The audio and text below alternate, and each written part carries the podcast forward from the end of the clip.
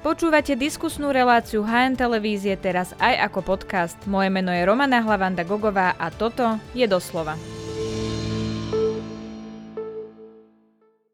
Priznal sa, že vyzvedal v prospech Ruska, dostal podmienku a peňažný trest. Je to adekvátne a ako máme postupovať pri ľuďoch, ktorí obhajujú vojnu a strašia mobilizáciou? Budem sa pýtať Tomáša Strémiho, profesora trestného práva Univerzity Komenského. Vítajte v relácii doslova. Ďakujem za pozvanie, dobrý deň, prajem. Pán profesor, tak spolupracovník dezinformačného webu, hlavné správy Bohuš Garbár, ktorého sme všetci celé Slovensko videli na videu, ako dostáva 500 eur za to, že bude vyzvedať, bude donášať v prospech Ruska, bude zistovať nejaké informácie spolupráca Slovenska, NATO, Ukrajiny a tak podobne. Vieme teda, že dostal trojročný podmienečný trest s odkladom na 3 roky a tiež peňažný trest 15 tisíc eur a trest prepadnutia majetku v hodnote 1000 eur. A verejnosť sa začala pýtať, či je toto adekvátne. Je to adekvátne?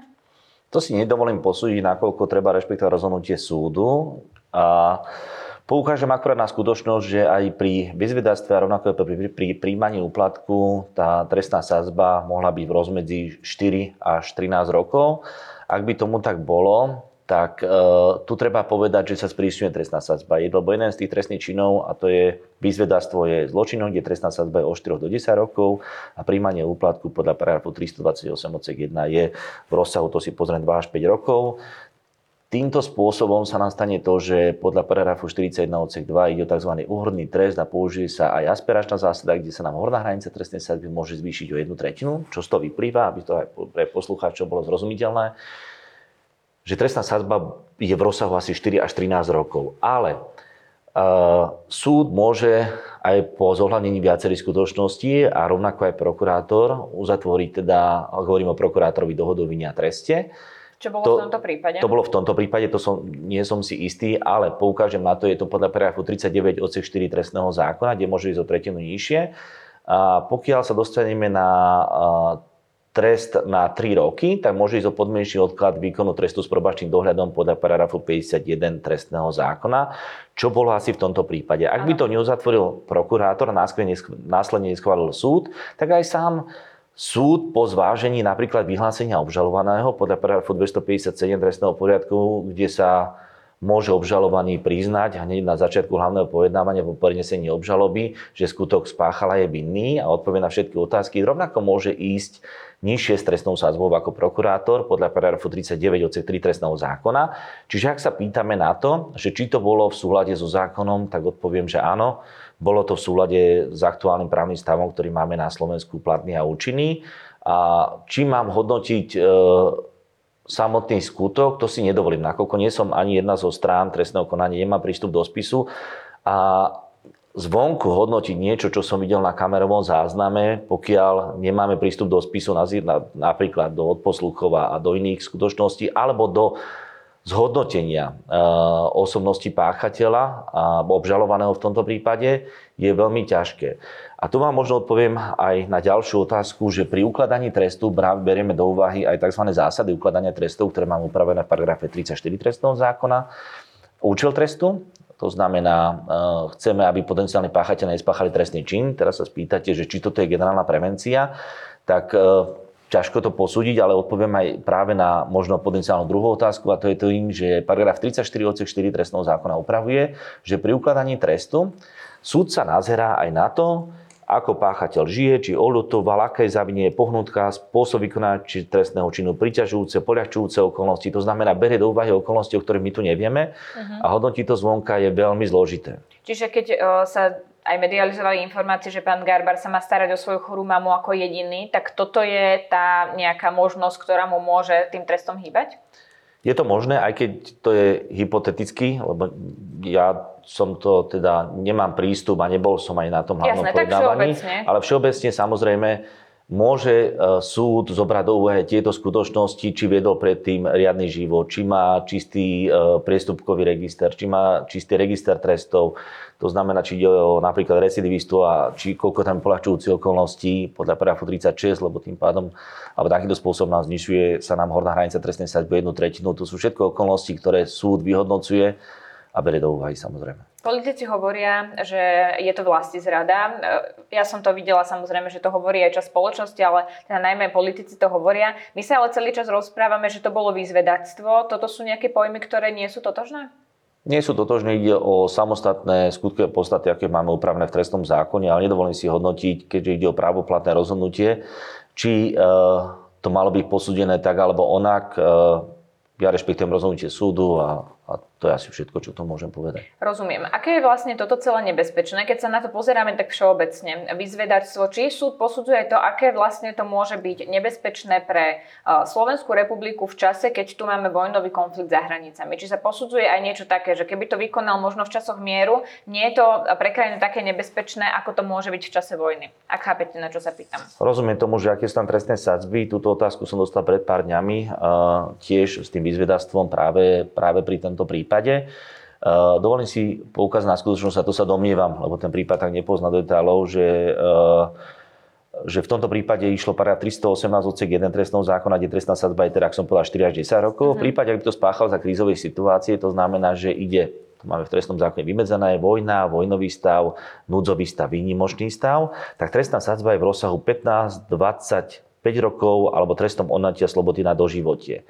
Čiže tie trestné sadzby sa sprísňujú. Čiže rozprávať o tom, že poďme ešte prísnejšie trestať, znamená, že čo, pôjdeme na trest smrti a vrátime sa pred 89.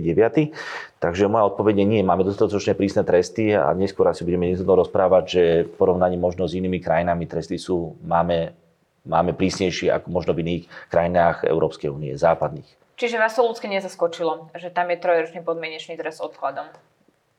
Nechcem dávať do toho svoje vnútorné e, emócie, rešpektíve rozhodnutie súdu a ak to je všetko, čo, čo tomu môžem povedať. Tak sa skúsim opýtať inak. Verejnosť z toho bola, nejaká časť verejnosti z toho bola e, možno sklamaná, to asi tomu rozumiete.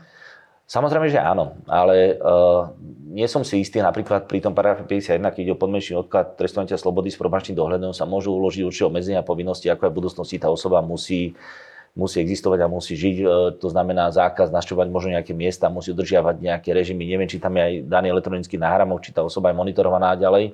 To znamená, sú to všetko okolnosti, ktoré by som musel detálnejšie poznať, ale to neznamená, že niekto dostane podmienku, že, že je to v poriadku. My podmienok, alebo takých tých podmienečných odkladov na Slovensku máme zhruba to číslo poviem cca 20 tisíc, 5 tisíc na tvrdo trestov, ale tie alternatívy trestov máme zhruba 1500, to je trest povinnej práce, peňažný trest a TDV, trest domácov väzenia máme okolo 400-500. Uh-huh. Mhm. To sú len cca čísla, len aby sme si to uzrejmili, ale pri podmienkach, pri podmienečnom odklade výkonu trestovania slobody treba povedať aj bod B, že vy sa zavezujete, že počas tej skúšovnej doby budete viesť riadny život a nemali by ste spáchať nie trestný čin, ale ani priestupok, možno v tej oblasti, za čo ste boli právoplatne odsudení a neskôr sa bude vyhodnocovať. Potom, či ste sa osvedčili po skončení skúšovnej doby do jedného roka, od skončenia skúšovnej doby v prípade spáchania trestného činu do dvoch rokov, či ste sa osvedčil, či ten páchateľ osvedčil, alebo obžalovaný, odsudený, alebo nie. Čiže podmienečný trest je do nejakej miery výchovný a nápravný. No to určite áno. Podľa môjho názoru je to aj uh, tento trest, aj čo sa týka podmienok, je dostatočne prísny vo všeobecnosti, lebo sa domnívame, že niekto dostane podmienku vlastne, že ako dobre vyviazol, ale to nie je úplne tak pravda, pretože už to má v registri trestov zapísané. V prípade recidívy nechcem povedať, že je predpoklad, ale je možné očakávať, že by tá osoba mohla ísť naozaj do výkonu trestovania slobody, ak by napríklad išlo o zločin, kde horná hranica trestnej sadby je nad 5 rokov a my musíme ukladať trestovanie slobody, lebo málo kedy sa ukladá podmienka na podmienku pri rozšírení iba možno skúšobnej doby. Tu sa domnievam toho, že, že keď chceme tú osobu navrátiť do spoločnosti, tak takéto onálepkovanie, ten labeling approach, že dáme človeku a pôjde do výkonu trestu, veľmi ťažko sa nám bude vrácať do spoločnosti. Nehovoriac o tom, možno ešte pri nejakých dlhších trestoch e, sú a existujú tom aj výskumy, že tie osoby sa nám ťažšie vrátia, čo v tomto prípade nie je, mhm. ale, ale domáhať sa toho, aby nám osoby išli sedieť nielen pri tomto prípade do výkonu trestu do tvrdej väznice kamennej, Neviem, či je úplne správne či to má úplne ten prvýchodný účel a toto pochopili aj krajiny západnej Európy, či to je Nemecko alebo severské krajiny, Rakúsko, kde ten index väzenstva je troj, štvornásobne vyšší, ak si porovnáme kritérium štátnej príslušnosti, koľko Slovákov je v slovenských väzniciach a koľko Nemcov je v nemeckých väzniciach. Ja poviem príklad. Uh-huh. Slovákov v slovenských väzniciach kritérium štátnej príslušnosti je zhruba 170-160. Nemci majú okolo 40 e, vlastných štátnych občanov, čiže štátnych príslušníkov Nemeckej spolkovej republiky, Rakúšania taktiež. Severské krajiny to aj nehovorím. Čím to je, že to na Slovensku máme takto v porovnaní so Západom? Neaplikujeme alternatívne tresty, ako sme mali. Nerozbijame to restauratívnu justíciu a toto je možno dobrá otázka. A poviem to ako príklad. Pri mm, drogovej trestnej činnosti, keď e, študent alebo 19-ročný chlapec, ktorý e, takto poskytuje marihuanu a dá to viacerým osobám, alebo to predá za 5 eur trom osobám, viacerým osobám, už je automatický díler, ale nie je podľa môjho názoru díler ako díler, lebo keď to takto rozdá medzi tri osoby, eh, tak je trestná sadzba mu hrozí aj v súčasnosti 10 až 15 rokov, čo je príliš tvrdá sadzba z toho, že viete z toho dostať len 6,8 roka cez dohodu vinia treste, respektíve 5 rokov. A vy viete, že že pri podmienečnom prepustení takáto osoba môže ísť von až po tých 5 rokoch, čo je hrozne dlhá doba a tá osoba už bude nejako nalepkovaná a bude, nebude môcť vykonávať nejakú činnosť a už sa nám ťažšie zamestná. A poš, postihneme nejakú tú budúcnosť, aké mohla fungovať, e, nakoľko naozaj tie aj možnosti fungovania, ja nehovorím, že vysoké školy sa nedajú študovať aj vo výkone trestovania slobody, ale to, je to veľmi zložité a externé štúdium takto vykonávať za veľmi zložitých podmienok, čiže sa domnievam, že práve pri tých 19-ročných ľuďoch sa nám budú veľmi ťažko navrácať do spoločnosti. Najvyššie, ak je to právnická fakulta, že by ten študent bol u vás, tak asi nemá potom už uplatnenie po škole. No, už má zápis registri trestov, tým pádom asi by nemohol vykonávať sudcu, prokurátora, advokáta a iné povolanie, kde sa vyžaduje čistý register trestov. A hovoríme o mladom človeku, 19-ročnom, kde mu postihneme budúcnosť obrovský, že mu znemožníme takmer vzdelanie, onalobkujeme ho a ne, ťažko sa nám zaradiť do spoločnosti. Otázne, či takíto ľudia by nemali dostávať podmienky a, a radšej sa poučiť z tej hlúposti, možno, že nepoznali tak právny poriadok, že nevedeli, že toto je trestným činom a to sa často podľa môjho názoru stáva, že tu ľudia si neuvedomujú, že keď poskytnú jednu dávku uh, omamnej látky trom osobám, že pôjde o dealerstvo. Ale tu práve upozorním na to, že, a to ne, nejakým spôsobom, doterajšia, tá, tá predošlá novela, ktorá bola za predchádzajúceho ministerstva spravodlivosti, u pani ministerky nevyriešila tú problematiku, že nie je dealer ako dealer, lebo je dealer, ktorý z toho... tu máme ten problém, že my vlastne nevieme rozlíšiť, kto je dealer a kto je užívateľ, ktorý možno posunul drogu kamarátovi? Presne tak, že keď, keď napríklad niekto donesie e, z východného Slovenska drogu za 5 eur, za 5 eur trom kamarátom, tak je rovnaký dealer ako ten, ktorý z toho zarába 1000 eur mesačne.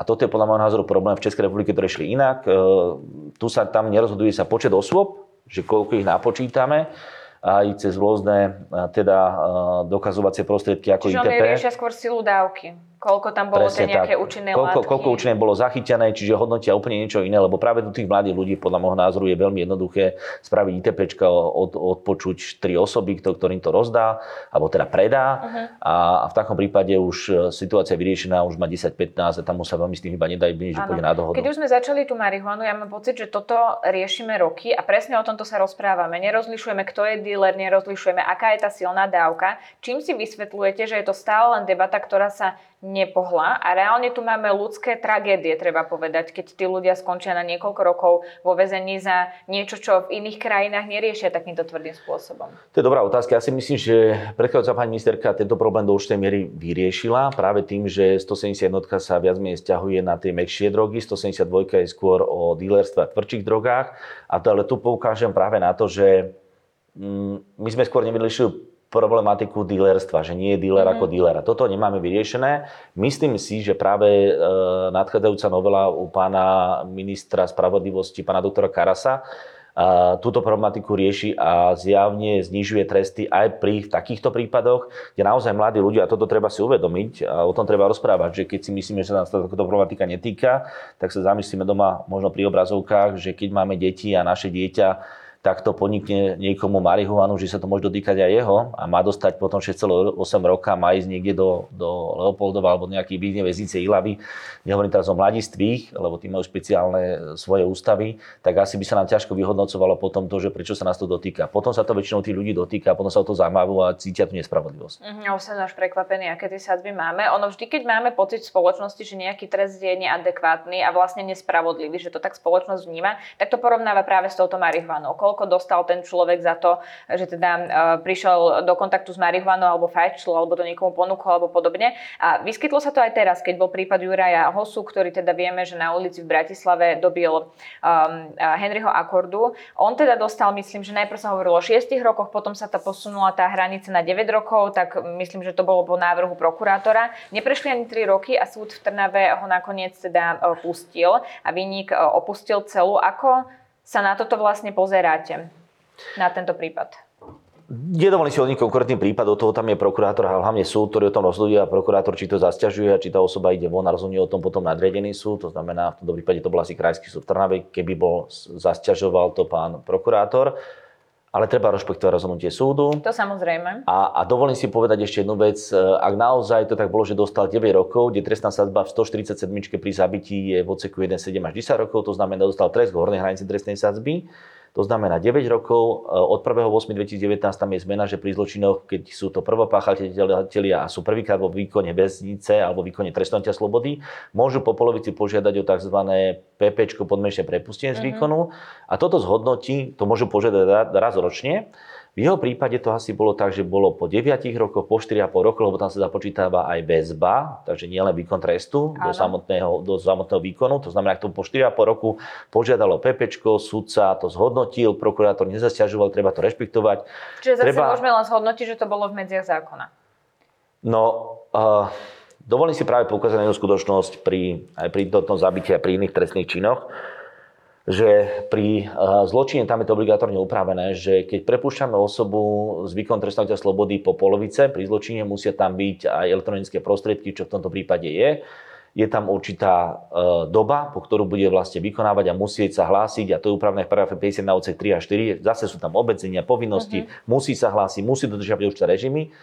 A nám sa nakoniec oplatí e, Slovenskej republike viac takúto osobu sledovať vonku, lebo ušetríme kopec finančných prostriedkov, ktoré môžeme vynaložiť inak. Ja to na dopomeru možno ešte nielen drogovej, ale aj majetkové ekonomické trestné činnosti, kde práve pri tomto, pri tomto prípade sa naskytá otázka, keď osoba nám ide po 4,5 roku von z výkonu trestnotia slobody, pri, či pri treste legalizácie výnosov z trestnej činnosti paragrafe 233, kde trestná sadzba, keď je škoda na 133 tisíc, je 12 až 20 rokov, plus trest to je tiež tá častá debata, či si vlastne peniaze vážime viac ako ľudský život, keď sú tam takéto sadzby. Presne tak. Čiže my sa dostávame do pomeru, že keby, už idem pri dolnej hranici trestnej sadzby, že by osoba dostala 12 rokov pri tých 12-20 a celý majetok jej zoberieme, aj ten, ktorý zdedila pri 30 rokmi, tak sa potom rozprávame o tom, že tá takáto osoba po troch štvrtinách, lebo pri obzvlášť zločine môže ich po troch štvrtinách môcť výkonu trestu, to je 9 rokov, Čiže v prípade tomto mohli po 4,5 roka, v inom prípade ekonomické trestnej činnosti pri najnižšej trestnej sázbe, nehovorím o dohode, e, teda hovorím o dohode, pardon, po tých 9 rokoch, e, tam môže ísť e, po 4, tam môže ísť po troch štvrtinách, no môže ísť jednoducho po, po dlhšom čase musí ísť, môže požiadať o tzv. PP. Ja to porovnám ešte napríklad s, s trestným činom podvodu alebo trestným činom porušované povinnosti pri správe cudzieho majetku, čo sú teda relatívne dosť často páchané ekonomické trestné činy, kde škoda, je nad 133 tisíc eur, je trestná sadzba v súčasnosti 10 až 15 rokov. Pri 10 až 15 rokov a tu platí niečo podobné ako pri drogových, 6,8 na dohodu, čiže môže ísť náskôr po 5 rokoch von.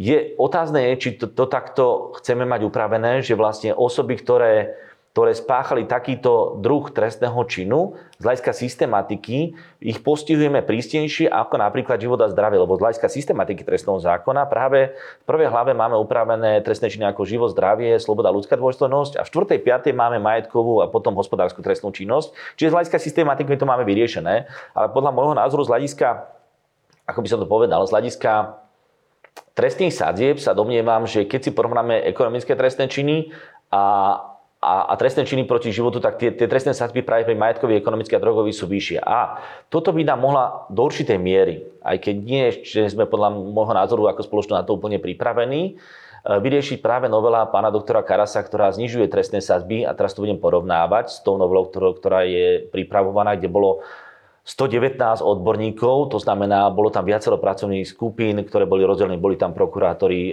z USP, z GP, sudcovia, advokáti, akademici, ktorí sa vyjadrovali k tomu a prišli k nejakému konsenzu, ktorým na konci asi nikto nie je spokojný, lebo vždy sú tam viacerové názorové prúdy. Ale znižuje trestné sádzby. A teraz to porovnám. Pri 2-2 jednotke pri podvode trestná sádzba z 10-15 by mala ísť na 5-12, to rovnako aj pri porušovaní povinnosti pri správe cudzieho majetku. Pri tej najprísnejšej by mala ísť e, z 10-15 na 5-12, ak je škoda, a dá sa počítať trošku aj s inou škodou, 250 tisíc eur na 250 škoda veľkého rozsahu, ale tam sú určité obmedzenia. lebo väčšinou to skončí tak, že sú tie dolné hranice, nie tie horné hranice používané pri rozhodnutiach. To je dobrá otázka, ale ešte poviem tú poslednú vec, legalizácia výnosov z trestnej činnosti. Trestná sadba z 12-20 by mala byť 7-15, ak sa nemýlim. To znamená, stále je to ešte pomerne vysoká trestná sadba na to, že to je predikatívne trestný čin. Keď sa pýtate na túto otázku, no nech to zhodnotí súd. Nech je tam súd od toho, keď rozhoduje o tom ŠTC, špecializovaný trestný súd, tak nech to zhodnotí, keď tam bude trestná sadzba 5-12, tak si nech sa zhodnotí, či má dostať 5, môže ísť de facto pri dohode, keď bude po dvoch petinách na, na podmienku, alebo dostane 12. Keď tam bude aspiračná zásada, zase je to ako pri prípade to, čo sme sa rozprávali pri tom prvom pánovi, Garbarovi, tak keď tam bude aspiračka horná hranica ešte bude zvýšená, tak mu dá vyšší trest. Ale dôverujme súdnictvu a súdcom, keď v prípade napríklad, a teraz to poviem, že na ŠTS rozhodujú traja sudcovia, potom v odvolaní ďalší traja, že 6 sudcov. Čiže hovoríme o tom, že tým 6 sudcom nemáme dôverovať, aký trest uložia. To, ten trest nenavrhuje ani akademik, ani advokát, prokurátor, každý sa k tomu vyjadri, ale ten súd o tom na konci dňa rozhodne. Rozumiem, čo hovoríte. Na druhej strane ja som uh, prípad pána Hosua spomínala aj práve preto, že teda je to medializovaný prípad, kde ľudia mali pocit nespravodlivosti. Uh, čo s týmto vlastne robiť? Ako pracovať so spoločnosťou, aby rozumela, prečo je ten trest taký, prečo sa pohybujeme v takýchto sadzbách a prečo človek, o ktorom máme pocit, že je nejakým spôsobom nebezpečný, je nakoniec e, vonku po, po troch rokoch alebo po štyroch, ako to bolo v tomto prípade. Po 4,5 roka, čiže po, po polovici takto uloženého vlastne trestu, s tým, že to vyhodnocoval súd. E, bolo to kvalifikované ako zabitie.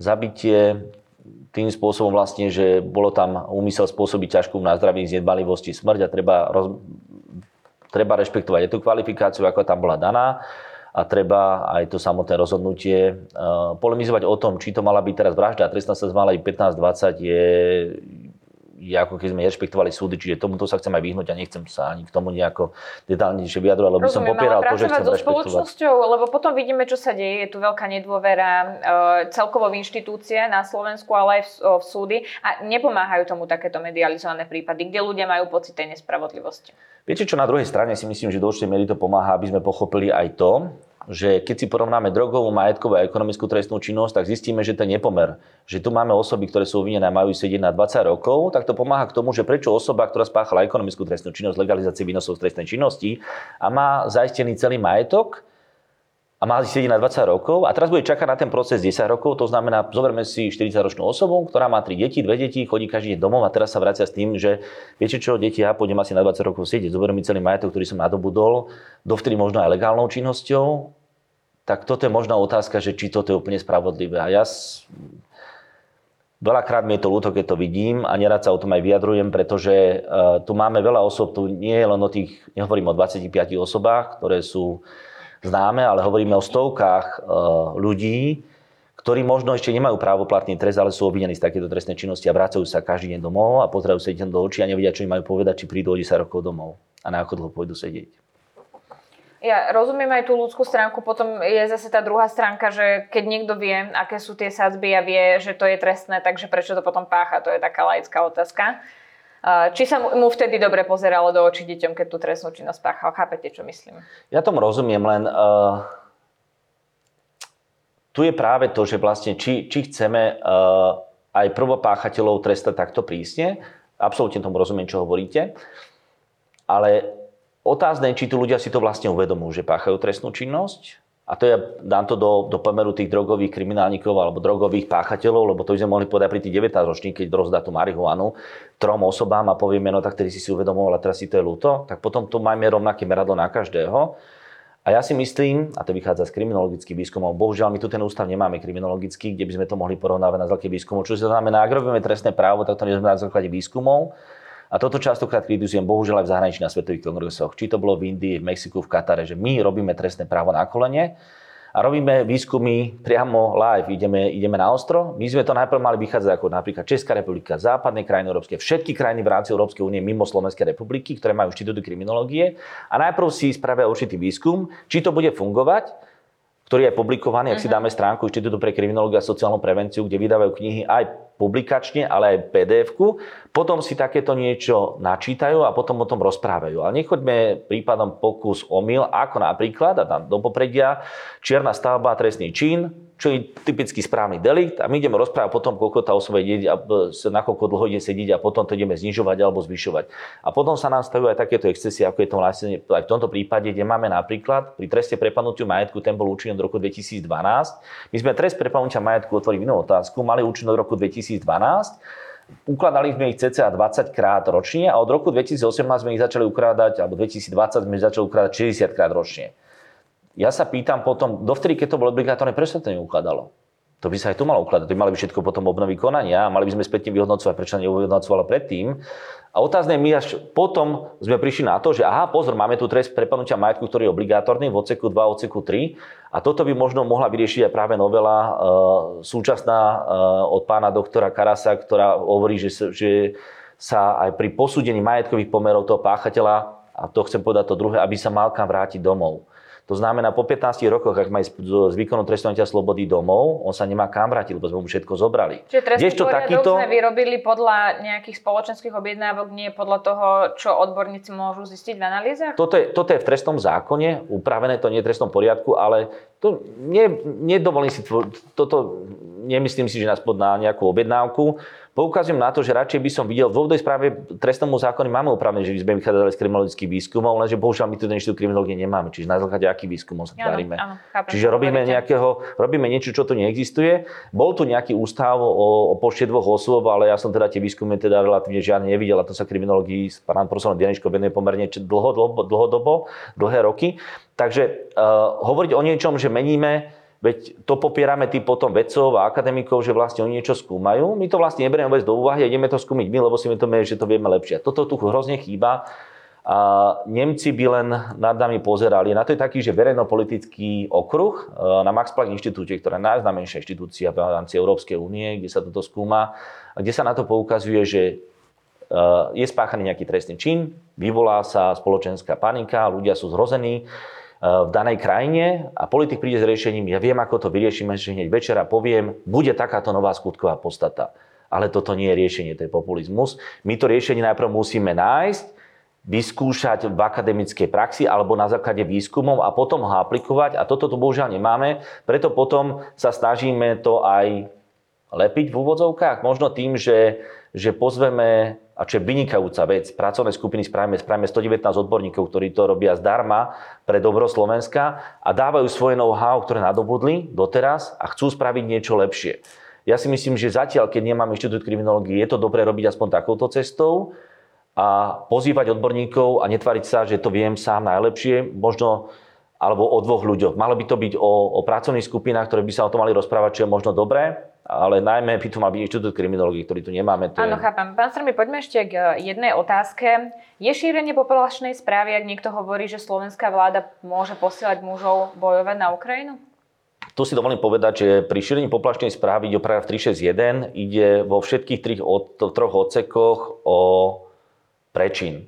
To znamená, že e, berieme do úvahy tzv. materiálny korektív, ktorý upravený v paragrafe 10 2, pohnutku, spôsob vykonania následku, mieru zavinenia, veľa skutočností berieme do úvahy a či to posúdime ako trestný čin. Čiže hovoriť o niečom, že či toto je trestné alebo nie, to by mali OČTK, čiže policajt a prokurátor a nie mi takto od stola. E, za, na druhej strane som premyšľal, keď ste mi dali okruhy, ktorým sa budeme dnes vyjadrovať, som nad tým premyšľal, ako som sem išiel, že či či my vieme povedať, či tá situácia reálne nenastane o pol roka, no my to nevieme, zatiaľ tu nie je, ale to nevieme my posúdiť. Čiže hovoriť niečo, že e, či to je trestné alebo nie, to už nech posúdia UČTK na základe toho materiálneho korektívu a nech to vyhodnotia a necháme to na nich. Ja rozumiem, čo hovoríte, že o pol roka môže byť úplne iná situácia, tak sa ťažko ako určuje, že či to je šírenie populačnej správy, ale my máme nejaké informácie, aká je súčasná doba. Čiže keď niekto hovorí, napríklad Robert Fico bez akéhokoľvek zaváhania by poslali mladých slovenských mužov bojovať na Ukrajinu, alebo Luboš Blaha, toto reálne hrozí, takto to povedal. Rodiny prídu o svojich synov, ženy o svojich mužov, mladí muži môžu byť naverbovaní, aby sa byli niekde na Ukrajine. Tak keď to hovoria v súčasných reáliách, tak asi môžeme skôr povedať, či to ide o šírenie poplašnej správy alebo nie. Nechcem hodnotiť konkrétne osoby, tomu sa chcem vyhnúť, aby to bolo rizo akademické. Ja prečítam skutkovú podstatu šírenia poplašnej správy úmyselne spáchanú. Kto úmyselne spôsobí nebezpečenstvo vážneho znepokojenia aspoň časti obyvateľstva nejakého miesta tým, že rozširuje poplašnú správu, trestná sadba tam je do dvoch rokov. A toto toto musia vyhodnotiť OČTK, či to je poplašná správa alebo nie, to znamená policajta, prokurátora, nie mi takto od stola, alebo tie výstupy verejné ja som nevidel. Nechcem to nejakým spôsobom hodnotiť. Je tam materiálny korektív, oni to zvážia. Áno, nie, takže nechajme to na, na prípade, lebo OČTK musia konať vo všetkých prípadoch, keď sa dozvedia o trestnom čine, ex povinnosti, to znamená... Uh-huh. Ako sa dokazuje úmysel? Musí byť vedomostná volová zložka, to je z hľadiska zavinenia. Zavinenie delíme na umyselné, teda priamy nepriamy úmysel, dolu z direktu z indirektu za nepriam, a teda nedbalivosť, vedomá, nevedomá. Pri úmysle máme vedomostnú a volovú zložku, kdežto pri nedbalivosti nám chýba keby volová zložka. Vysvetlím to inak.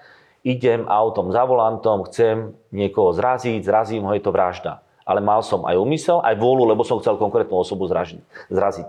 V prípade nedbalivosti idem autom a ne, idem do práce a niekoho zrazím z nedbalivosti, nechcel som ho zraziť, čiže nemal som vôľu. A to je nedbalivosť. Uh-huh. Ja sa na to pýtam aj kvôli tomu, že či sa vôbec e, za šírenie poplašnej správy, e, či to niekomu môže byť uložené bez toho, aby sa priznal. Že či vôbec akože vieme toto vyriešiť. Bez toho, aby povedal, že áno, tak mal som úmysel šíriť poplašnú, poplašnú správu, či to vieme takýmto spôsobom nejak dokázať. To dôkazné brevno musí uniesť OČTK, čiže je na nich na ich vyšetrovanie, ako to preukážu.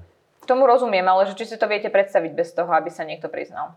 No, nie je to o tom, či to ja viem predstaviť, o tom, či to vedia predstaviť OČTK. Ja si myslím, že je to možné. Máme rôzne dôkazné prostriedky, ktoré sa využívajú e, v trestnom práve, ktoré máme vymedzené demonstratívne, od výsluchov, rekonštrukcií, ITP, rôzne iné v rámci vyšetrovania sa dajú použiť prostriedky na to, aby sa dokázala trestná činnosť. Čiže myslím si, že je to možné, ale záleží samozrejme od spôsobu a hodnotenia, ako som povedal, OČTK. Uh-huh. Aká je tam vlastne trestná sadzba? Sú to prečiny všetko. E, v oceku 1 je až 2 roky, e, v oceku 2, 3 je trestná sadzba e, na 5 rokov a potom tu máme aj tento trestný čin spáchaný z nedbalivosti pri šírení poplašnej správy. Ale musí to byť za krízovej situácie, čiže opäť vojna, mm-hmm. vojnový stav, núdzový stav, výnimočný stav, 6 mesiacov až 4 roky. Čiže všetko sú prečiny, ako horná hranica trestných sadby neprevyšuje 5 rokov, to znamená, je to ten materiálny korektív, ktorý sa posudzuje, či áno, či nie, či to je priestupok, alebo či to je vlastne nejaké konanie protiprávne. V Bratislave, ale aj v iných slovenských mestách sa organizovali protesty za mier, to bol, to bol taký ten ich názov, ale ľudia tam mali napríklad sovietskú vlajku. Toto vieme nejako z pohľadu zákona riešiť? Je v poriadku, aby niekto pochodoval so sovietskou vlajkou?